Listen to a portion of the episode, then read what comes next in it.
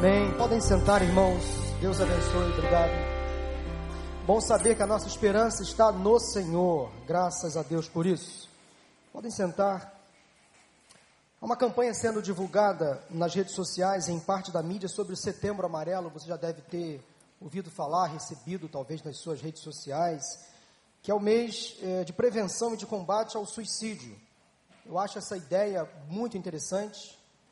Mas há quem defenda a tese de que quanto mais se fala sobre este assunto, mais desperta nas pessoas a curiosidade ou acende um possível desejo adormecido de cometer suicídio, tirar a própria vida. Eu compreendo, mas eu penso que este é um tema que não pode ser ignorado, principalmente pela igreja. É preciso falar a respeito deste tema, principalmente pelo efeito preventivo e esclarecedor Semana passada, domingo passado, o nosso pastor pregou nos cultos da manhã e da noite duas excelentes mensagens sobre este tema. Quem ainda não ouviu ou quem ainda não assistiu, eu sugiro que o faça o mais breve possível. Eu não tenho aqui a mínima pretensão de me igualar ou complementar aquilo que já foi dito, e muito bem dito pelo nosso pastor, longe de mim, mas eu gostaria de falar um pouco sobre este tema, esclarecer um pouco mais, contribuir de alguma forma. É um tema muito difícil de ser tratado, de ser compartilhado. É um assunto delicado. Uh, difícil porque é um assunto que tem impactado a vida de muitas pessoas, muitas famílias. Suicídio, via de regra, é um mal solitário, silencioso. Se antes o suicídio era tratado como um tabu por muitas famílias, e até com uma certa dose de ignorância pelo fato do desconhecimento, agora tem se falado muito a respeito. E a cada dia parece que esse tema se aproxima das nossas casas, das nossas famílias, são pessoas que nós conhecemos, que cometeram o ato ou tentaram cometer. Eu já me convenci de que esse problema é muito mais profundo do que nós imaginamos. E nós temos sim que falar sobre isso. O suicídio, ele é enganoso. Ele promete algo que não pode dar. O suicida pensa que o fim da vida é a melhor escolha, a única saída, mas não é. Inclusive a nossa denominação, a Convenção Batista Brasileira, ela entrou nesse tema. Ela está fazendo uma campanha e essa tela aí faz parte uh, do mote de campanha da Convenção Batista Brasileira fazendo, dando ênfase ao mês de setembro, o setembro amarelo, mês de prevenção ao suicídio, e o tema da campanha é Vem para a Vida. Eu esqueci o passador de slides ali do, na cadeira, pastor Tiago, pega para mim, por favor. Aí eu fico um pouco mais à vontade aqui para passar as telas. Ah, eu quero tratar esse tema com vocês. Suicídio, quando o fim parece ser a única saída. Porque para o potencial suicida, ele não tem mais esperança, ele percebe, ele entende que a vida chegou ao fim e que não há mais saída, não há mais solução. Ele vai em busca de algo inesperado que ele não conhece. Há duas semanas atrás, um jovem pastor nos Estados Unidos, um pastor de 33 anos, cometeu suicídio, girou a própria vida. Casado, bem casado, pai de dois filhos, pastor de uma grande igreja, realizando um grande ministério, depois de enfrentar uma batalha contra a ansiedade, contra a depressão, sem que a sua esposa percebesse, ele cometeu suicídio. Isso há duas semanas atrás. Semana passada, em Brasília, um outro pastor, não jovem, mas um idoso, um senhor de 62 anos, fez a mesma coisa. Eu não sei as razões que o levaram a cometer esse ato. E quando a igreja começa a perceber esses detalhes. Bom, se um pastor, que teoricamente é um homem preparado, que estuda a Bíblia, que sabe lidar com as demandas emocionais das suas ovelhas, se um pastor é capaz de cometer este erro, esta insanidade, alguns podem pensar: o que tirar das demais pessoas? Será que todos nós estamos tão vulneráveis assim? O que leva um crente a pensar em dar fim à própria vida? E esse assunto eles tem outros desdobramentos. Porque às vezes a pessoa que pensa em tirar a própria vida, ela realmente pensa que o fim é a melhor saída, é a melhor solução. Irmãos, nos assusta porque crianças e adolescentes também estão sendo estimuladas perigosamente a brincarem de tirar a própria vida.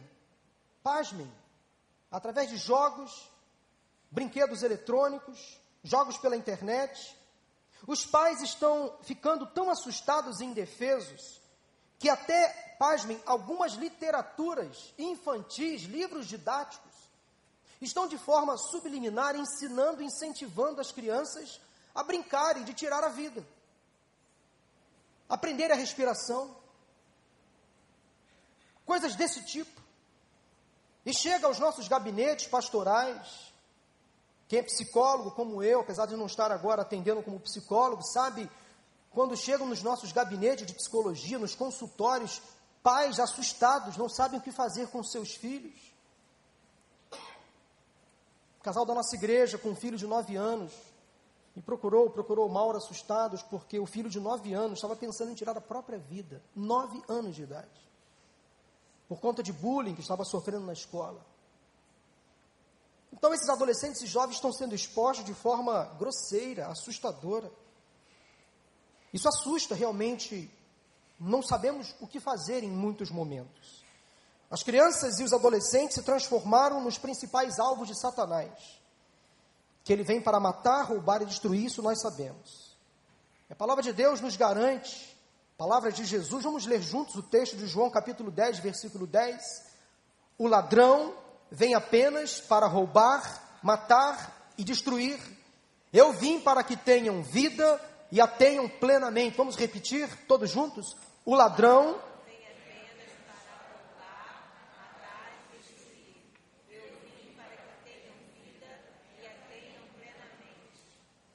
São muitas as causas que levam uma pessoa a pensar em morrer, motivadas muitas das vezes por uh, ideias malignas, sem dúvida alguma. A depressão parece ser a principal causa. E a, de, a depressão gera esgotamento físico, mental, pelo que sabe, há também questões bioquímicas no organismo que potencializa esse desejo de dar fim à vida, mas também as perdas, a rejeição, os fracassos na vida também levam muitas pessoas a pensarem em morrer. Mas eu não quero falar nas causas ou das causas, mas eu quero falar e reforçar quais são as saídas para se sair de uma crise depressiva. Eu quero propor nesta tarde algumas soluções, ajudar a identificar possíveis tendências e, ao diagnosticá-las, tomar medidas preventivas e quem sabe até corretivas, se for o caso. Porque todos nós, sem exceção, podemos ser vítimas da nossa própria mente, doente, contaminada, influenciada por Satanás ou pelas demandas deste mundo. Então ninguém aqui pode se considerar imune, totalmente imune, ninguém aqui é totalmente saudável, pleno, absoluto, humanamente falando. Nós temos as nossas dificuldades, as nossas mazelas, as brechas que nós abrimos sem perceber, e são por essas brechas que o inimigo às vezes entra na nossa mente, que se transforma num grande campo de batalha. Deixe-me dizer uma coisa: quando uma pessoa pensa em morrer ou em se matar, ela está sendo enganada pela própria mente doente, pensando que a única maneira de aliviar sua dor é dar fim à vida. Aliás, é um grande engano, nós já sabemos disso, porque o suicida não quer morrer, ele quer viver. O que ele quer matar, na verdade, é a dor, o sofrimento, a angústia. O que ele quer matar está dentro dele, da sua mente, na sua alma doente, adoecida. Ele se retroalimenta da culpa, do fracasso, da rejeição, da perda, e acha que, dando fim à vida, será a melhor maneira de resolver o problema, de superar o esgotamento. Ele pensa que simplesmente morrer vai solucionar tudo.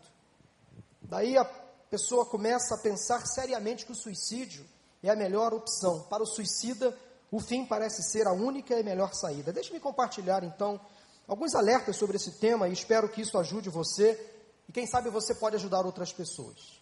O primeiro alerta que eu quero deixar para vocês nesta tarde é que nem sempre, preste atenção nisso, Nem sempre o suicida sabe que é um suicida. Às vezes as pessoas demonstram ser algo que não são. A embalagem parece ser uma coisa e o conteúdo é completamente outra coisa. Muitas pessoas não têm a mínima noção do risco que estão correndo às vezes. E quem está ao redor também não percebe. A gente olha o estereótipo, a gente olha o que está por fora. E às vezes as pessoas usam maquiagens, usam máscaras, que escondem o que está por trás. Uma alma às vezes doente, adoecida, melancólica, sofredora, e a pessoa tenta às vezes, sem perceber, imprimir na sociedade uma ideia que não é real, uma imagem que não diz respeito à realidade.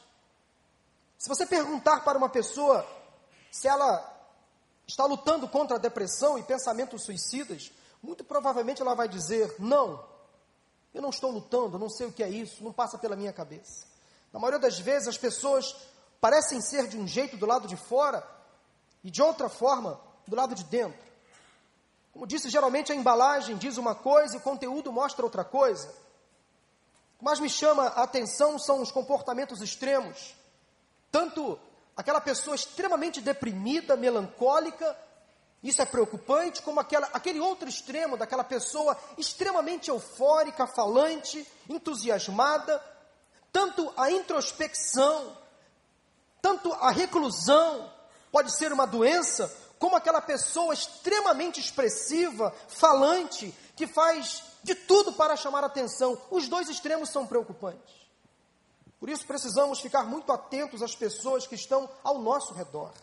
A começar na nossa família, não desprezar, desprezar os pequenos gestos, as pequenas falas, as pequenas expressões, da mesma forma que não podemos desprezar os excessos, os exageros, as intensidades. Hoje as relações parecem que estão muito intensas às vezes, e nós não podemos fazer vistas grossas quando alguém perto de nós começa a usar linguagens absurdas, exageradas. Eu vou ler para vocês um trecho que eu extraí de um site, Oficina de, Psicologia. Preste atenção: o suicídio raramente é uma decisão repentina. Apesar de amigos e familiares conceberem esse acontecimento como algo inesperado, surpreendente ou até chocante, mas na maioria dos casos o suicídio é algo planejado. A pessoa constrói um plano, estabelece uma data, define um método e pensa nessa possibilidade ao longo de um tempo antes de tomar a decisão definitiva. Porém, a impulsividade é uma característica da personalidade que interfere na tomada de decisão. Ao modelar a rapidez com que se passa do pensamento ao ato, da ideia à idealização. Existem algumas situações em que o suicídio ocorre de forma impulsiva Perante uma dada situação que é dolorosa e intolerável, a pessoa toma uma decisão imediata, precipitada e sem pensar no sentido de minorar a dor emocional sentida, emitindo uma resposta autodestrutiva que conduz à consequência irreversível da morte. A maioria das vezes, pessoas deprimidas não conseguem expressar o que estão sentindo, nem mensurar o nível do seu sofrimento. Passam uma falsa sensação de que está tudo bem, de que está tudo sob controle, quando na verdade as coisas não estão controladas. Para o potencial suicida, preste atenção, a depressão vem de repente, como de surpresa, como um convidado indesejado, a pessoa não percebe, não cria mecanismos paliativos, não toma decisões preventivas, não fala sobre o assunto, não vai a um psicólogo, não procura um conselheiro espiritual, não fala com a sua família, até que aquela depressão que chega às vezes de surpresa, sem avisar, ela se aloja na alma e se torna um residente, não quer mais ir embora. Isso que acontece.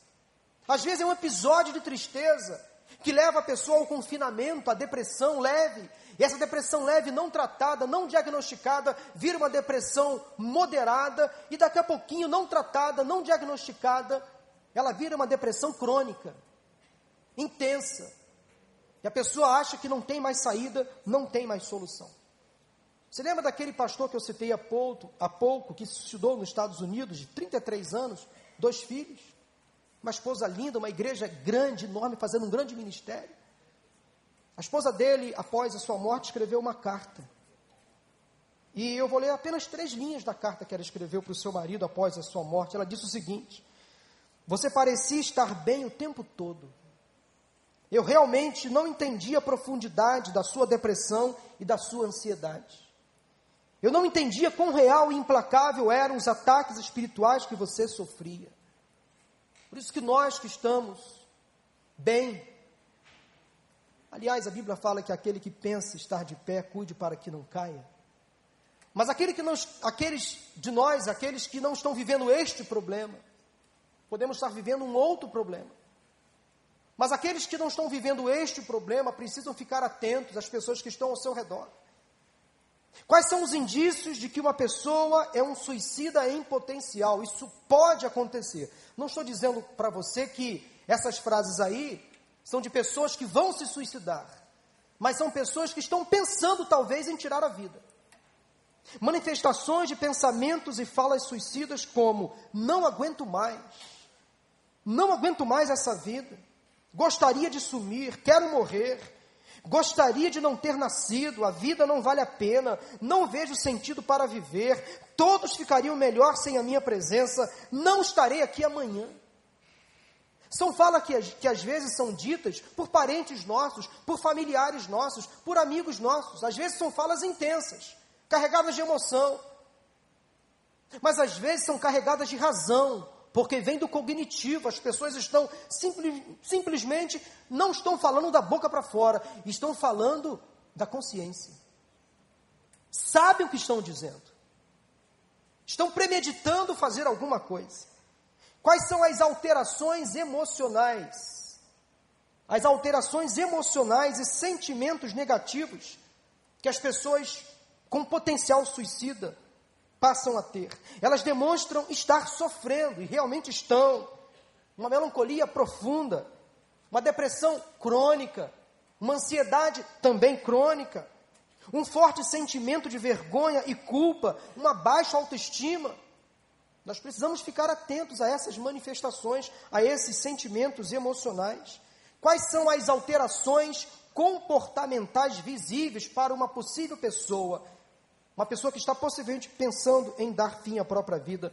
Elas têm mudanças comportamentais, alterações no humor, inesperadas e bruscas. Até parece ser uma outra pessoa, dupla personalidade. Ela deixa de fazer o que antes lhe dava prazer. O trabalho passa a não ser mais prazeroso. Estar com a família passa a não ser mais prazeroso. Ir à igreja, ler a Bíblia, orar passa a não ser mais prazeroso. Mudança no modo de se vestir e no cuidado com a saúde com a higiene física, a higiene pessoal, comportamentos de risco, direção perigosa, sexo irresponsável, atividades perigosas. Isso são indícios, são sinais. Não estou aqui afirmando que as pessoas que você conhece, que estão tendo esse tipo de comportamento, estão pensando em se matar. Não estou afirmando. Mas são sinais que podem estar acontecendo na vida dessas pessoas. Elas se isolam da família, dos amigos, ficam dentro do quarto muitas horas, há um desânimo em tudo que faz, ela faz uso de medicamentos não controladas pela medicina, bebidas, drogas, ou ao contrário, abandono de medicamentos que deveriam ser de uso permanente. Elas vão dando fim à própria vida, vão se tornando simplesmente vegetais. Será que alguém perto de você com esses sintomas? Será? Na sua própria família? um parente, um amigo, um colega de trabalho. Por isso que a igreja tem esse papel não só terapêutico, mas também esclarecedor. O púlpito também é lugar de ensino, de esclarecimento. Algumas pessoas que acham que a igreja não pode, nem deve abordar esses assuntos porque podem gerar sentimentos, desejos e vontades.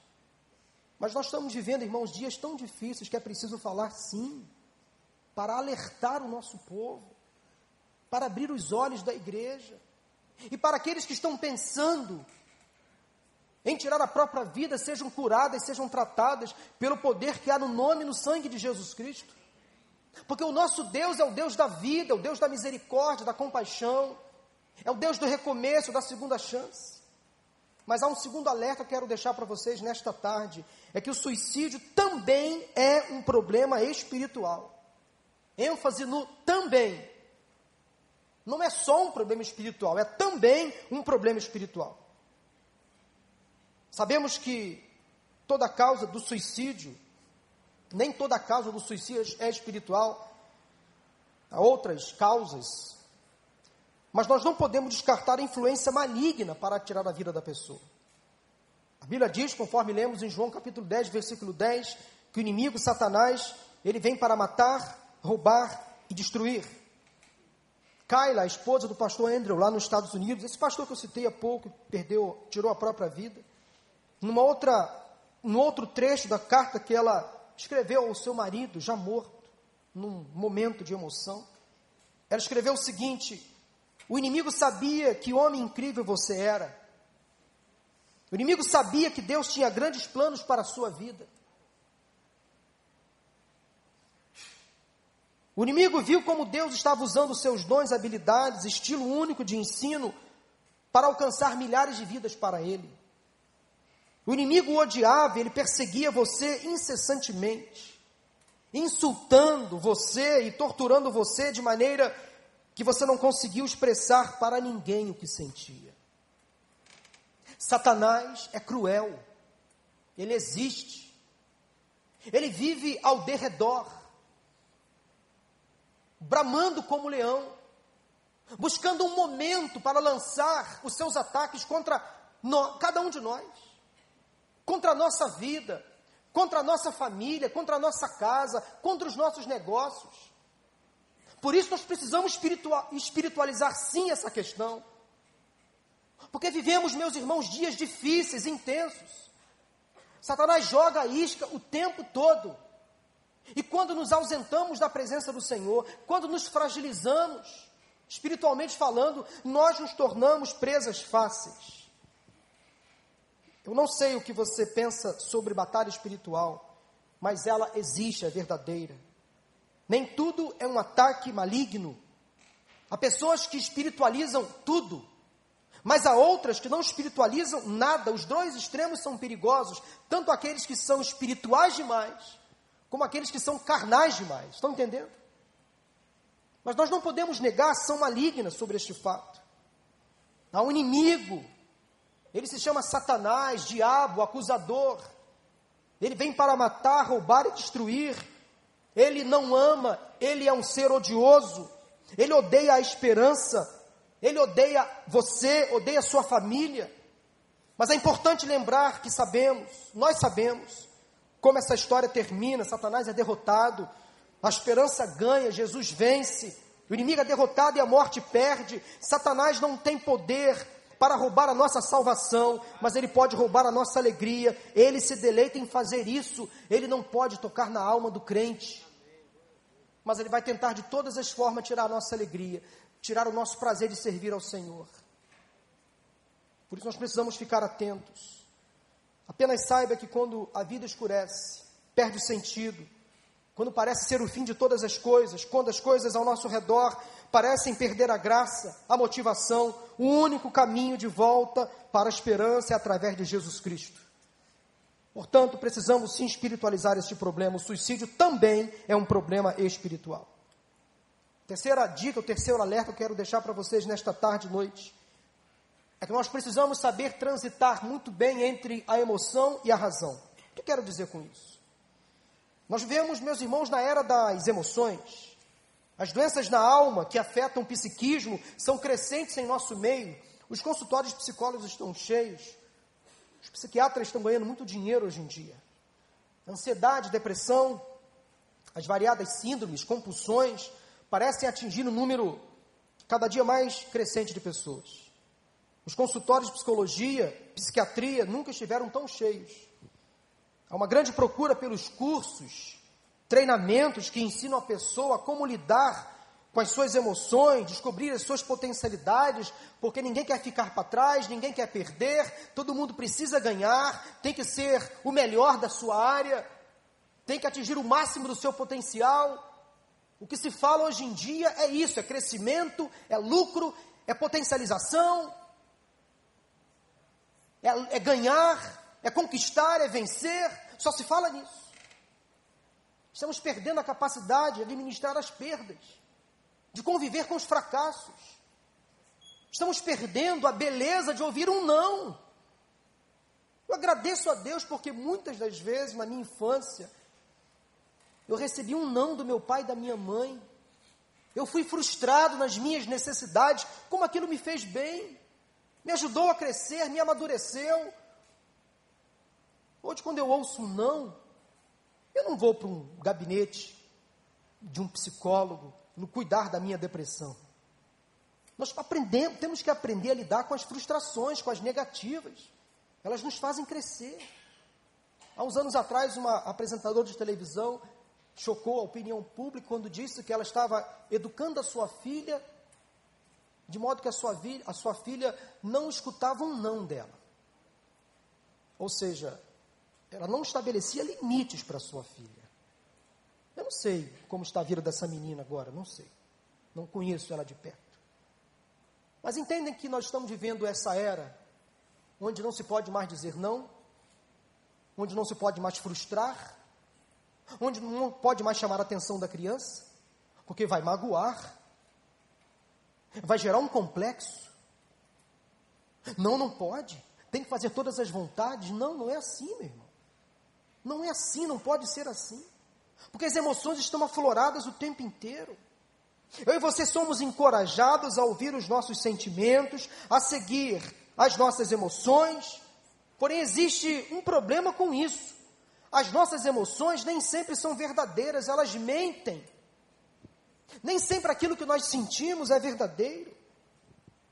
Especialmente quando estamos deprimidos e desanimados, nós construímos na nossa mente uma série de situações que não existem. A Bíblia já nos alerta dizendo que o coração do homem é enganoso. Nem sempre o que estamos sentindo é verdade, pode, ser fruto de um passageiro momento de tristeza, melancolia. Algumas crenças sem qualquer fundamento podem tentar inibir a nossa alegria e a nossa motivação. Mas não é fácil, meus irmãos, lutar contra esses pensamentos negativos. A mente passa a ser um campo de batalha, uma arena. Quando as pessoas vencem a tendência suicida e se livram desse risco iminente da morte, elas se tornam muito mais gratas por não terem dado ouvido a essas vozes. O suicida deve fazer um favor a ele mesmo e às pessoas que estão ao seu redor. Ele tem que se amar, não dar ouvido a essas vozes negativas, a esses pensamentos negativos. O suicida não pode desistir de viver, as vozes negativas mentem a nosso respeito. Aí que o inimigo entra nessa brecha. Eu não estou aqui negando a eficácia e a importância das emoções. Nós precisamos de todas elas, sim. O que eu estou dizendo é que a melhor coisa que eu e você devemos fazer é dar um pouco mais de valor à razão.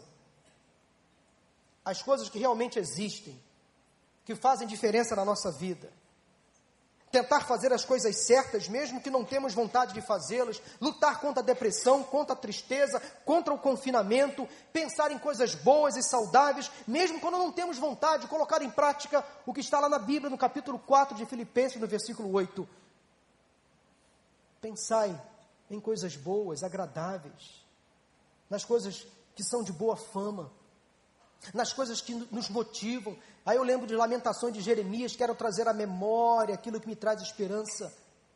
A Bíblia é recheada de bons exemplos, de situações onde nós devemos colocar na nossa mente realmente somente coisas boas.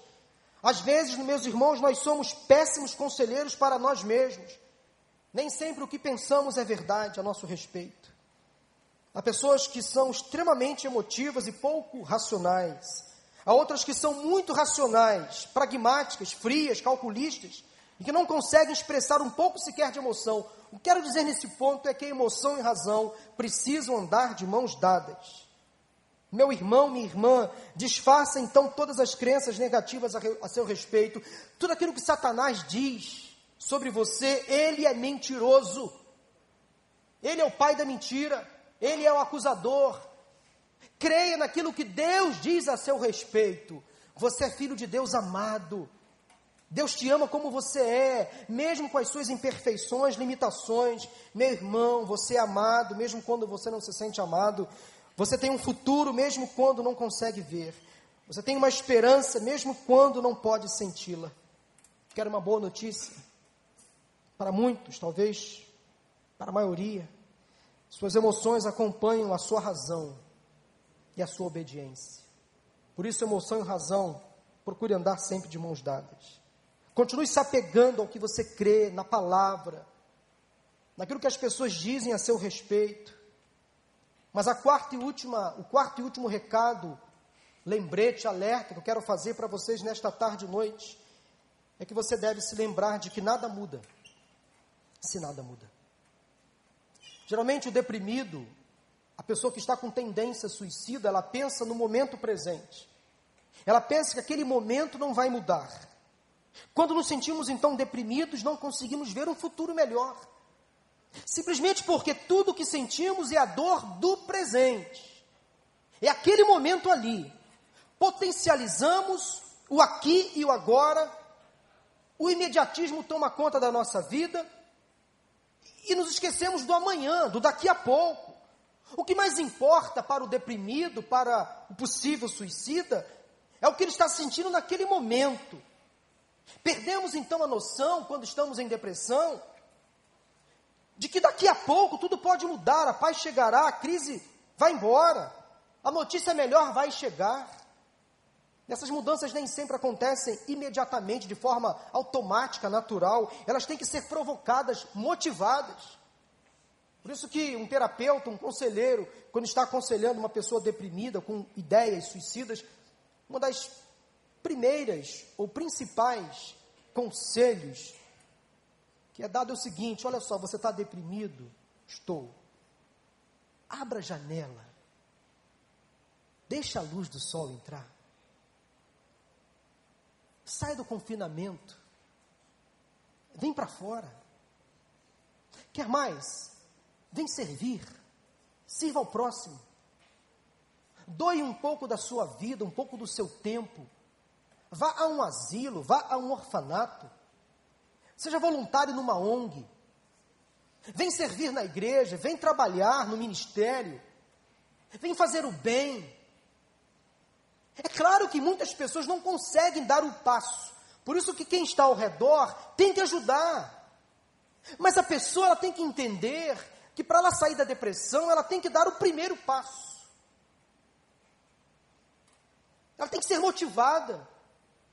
Às vezes ela não consegue fazer isso sozinha. Ela vai precisar fazer uso de medicamento para chegar a essa simples concepção mental de que ela precisa reagir. Quem está ao redor precisa motivar. Meus irmãos, nada muda se nada muda. Cabe com alguns hábitos destrutivos. Reavalie suas escolhas, amizades, locais que frequenta. Cuidado com as suas redes sociais, que têm se tornado uma isca para o sofrimento. Misericórdia. Quantas pessoas se expõem desnecessariamente? Comentários, postagens. Isso gera uma avalanche de críticas, xingamentos, agressões verbais. Algumas pessoas chegam até a, ao cúmulo da agressão física por causa das redes sociais, viram inimigas mortais. Para que isso? Quanta intolerância, quanto ódio, quanta polarização político-partidária, troco de quê? Isso faz as pessoas entrarem em sofrimento. Quando alguém é desprezado, é ignorado, isso gera dor, angústia na alma. Quer mudanças na sua vida familiar, acadêmica, profissional ou espiritual? Faça mudanças. Quer melhorar sua saúde física ou emocional? Faça mudanças. Quer melhorar sua autoestima? Faça mudanças. Quer melhorar sua apresentação pessoal? Faça mudanças. Lembre-se então de que nada muda se nada muda. A melhor coisa que eu e você podemos fazer é decidir caminhar na luz. O que fazer com a escuridão que se instala dentro de você? O que fazer para sair do confinamento, do esconderijo, da clausura? O que fazer para sair das trevas emocionais e espirituais? Vá para a luz. Abra a porta. Abra a janela. Simples assim. A luz dissolve as trevas como o amor dissolve o medo. Como você traz a escuridão para a luz, vá a Cristo, que é a luz. A Bíblia diz que Jesus Cristo é a luz do mundo e quem o segue não andará em trevas. Deixa a luz do céu entrar. Eu cantava essa música lá na minha infância. Ó, oh, abra a porta do seu coração, deixa a luz do céu entrar. A luz do céu, que é Jesus, é um baita remédio contra a depressão. Uma dose diária resolve o nosso problema.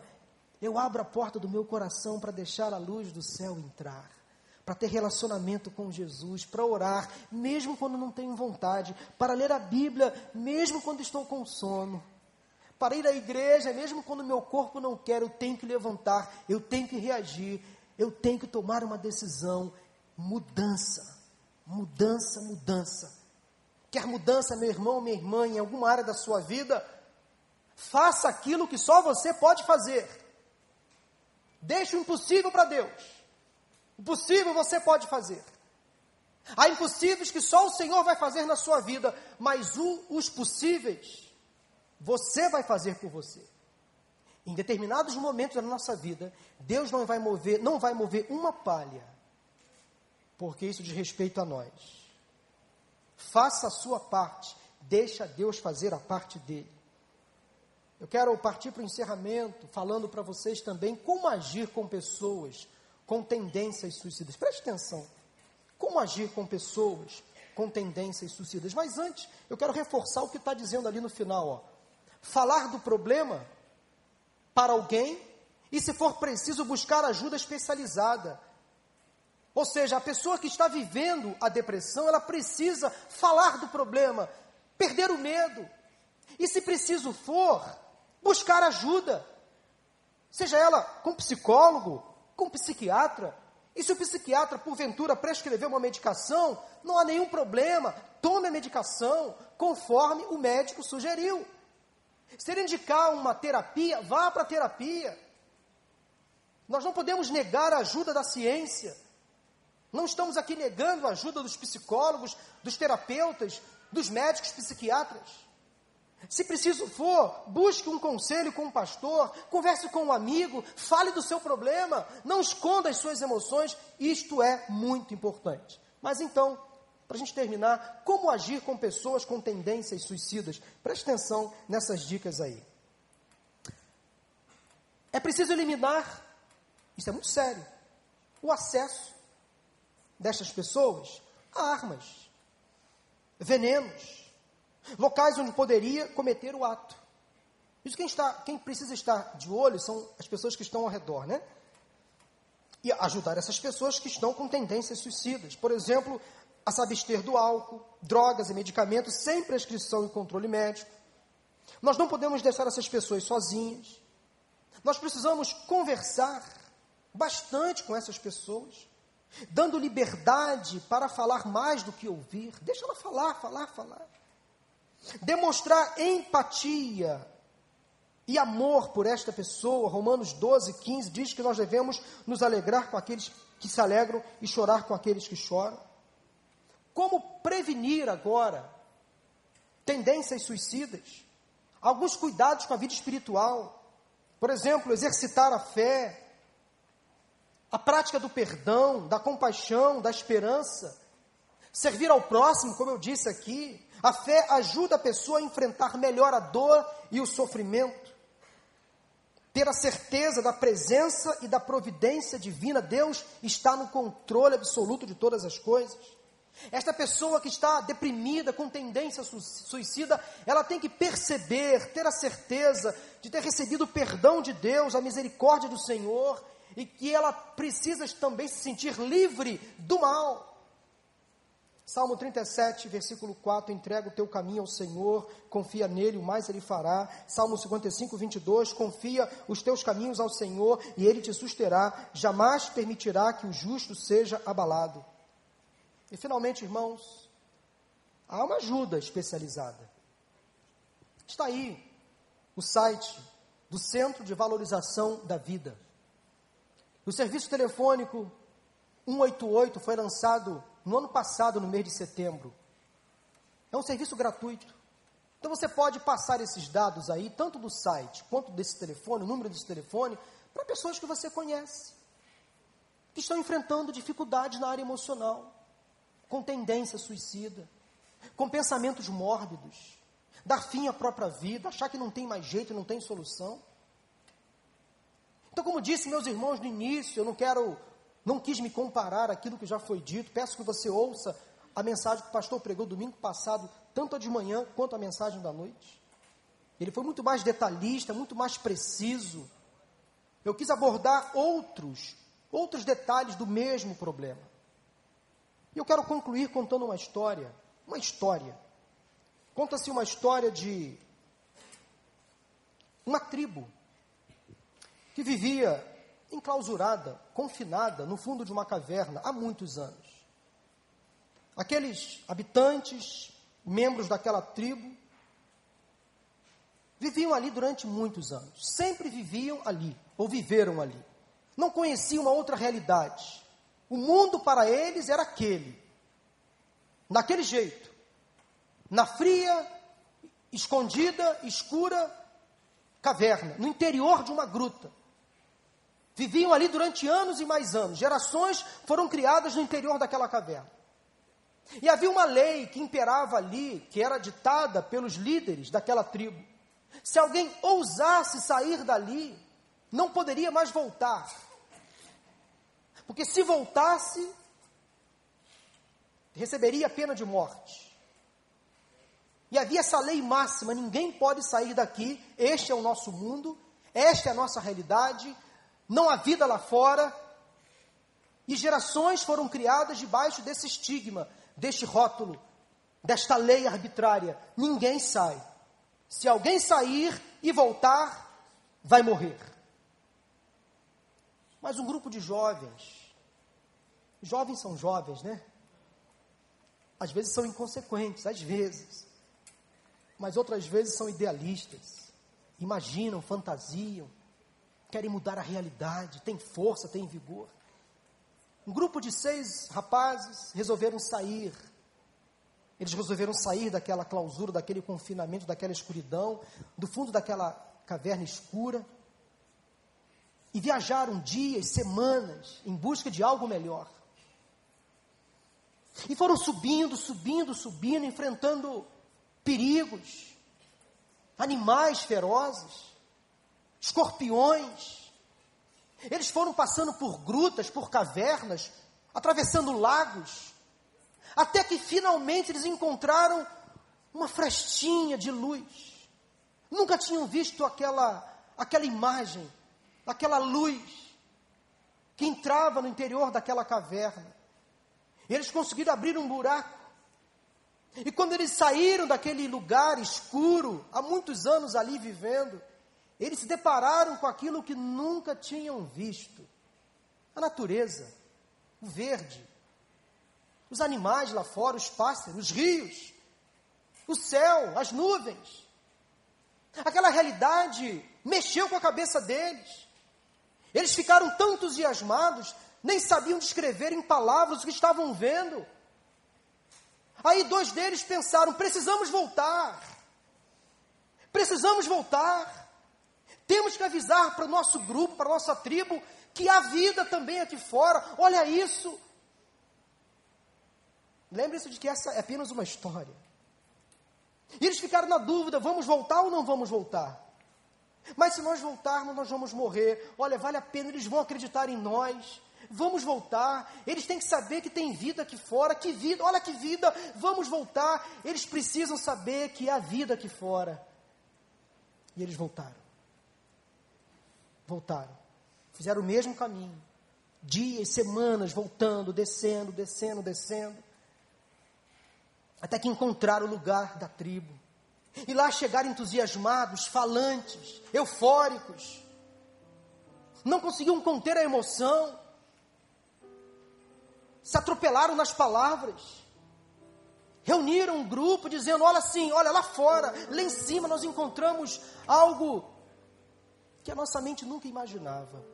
Tem vida lá fora, tem sol, tem luz, tem coisas que nós nem sabemos descrever. Vamos com a gente, vale a pena. O chefe daquela tribo deixou aqueles homens, rapazes, jovens falar bastante e pediu a palavra. E disse: Não está vendo? Não disse para vocês? Quem sai, volta assim, maluco.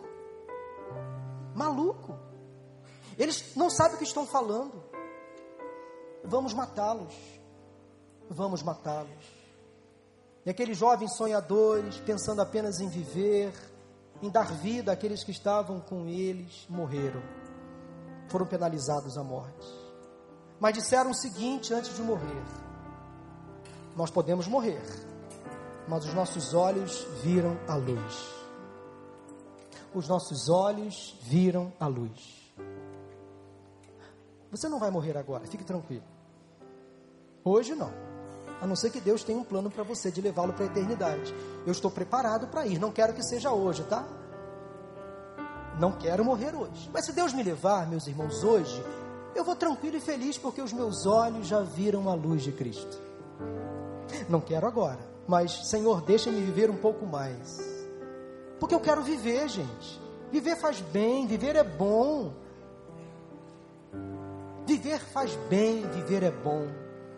Eu quero convidar a você a amar a sua vida, amar viver, amar servir, amar amar, amar abraçar, amar sorrir,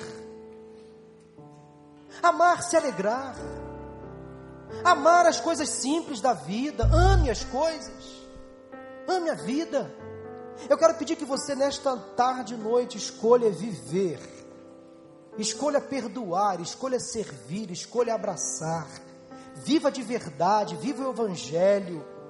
Viva a vida que Deus escolheu para você viver, vida plena, vida abundante. Eu quero orar nesta tarde por você, que talvez entrou aqui hoje perdendo o sentido da vida, perdendo a graça de viver, perdendo a alegria de compartilhar as coisas mais simples. Como é bom viver como é bom ter família, amigos, irmãos. Feche os seus olhos. Feche os seus olhos. Agradeça a Deus pela sua vida. Agradeça a Deus pela sua saúde. Agradeça a Deus pelos livramentos, pelas bênçãos. Agradeça a Deus pelos seus amigos, irmãos. Agradeça a Deus porque você é uma pessoa que consegue se apaixonar e consegue também ter alguém que se apaixone por você. Agradeça a Deus por isso. Agradeça a Deus pelas simples coisas, pelo alimento hoje à mesa, pelo pão de cada dia. Sejamos, meus irmãos, mais gratos, mais singelos. Vamos tirar a sisudez do rosto, esse olhar rancoroso, melancólico, vamos jogar fora. Vamos viver, viver porque a luz de Cristo está em nós.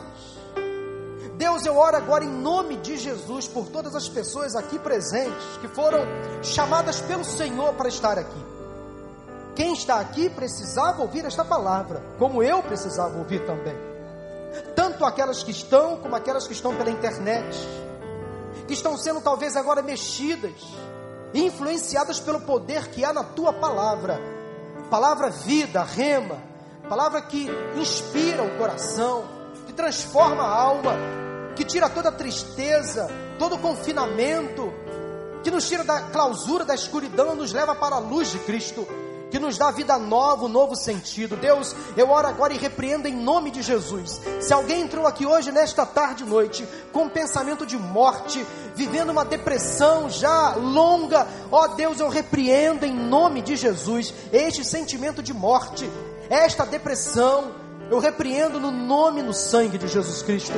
Se alguém que nos assiste pela internet tem esse mesmo pensamento, eu declaro agora o fim deste pensamento suicida, deste pensamento de morte, e que a vida, a vida nova de Cristo Jesus habite nesses corações. Louvamos o teu nome, te agradecemos pela vida, pela vida eterna que encontramos em Jesus Cristo. Louvado seja o nome do Senhor. Amém, amém e amém.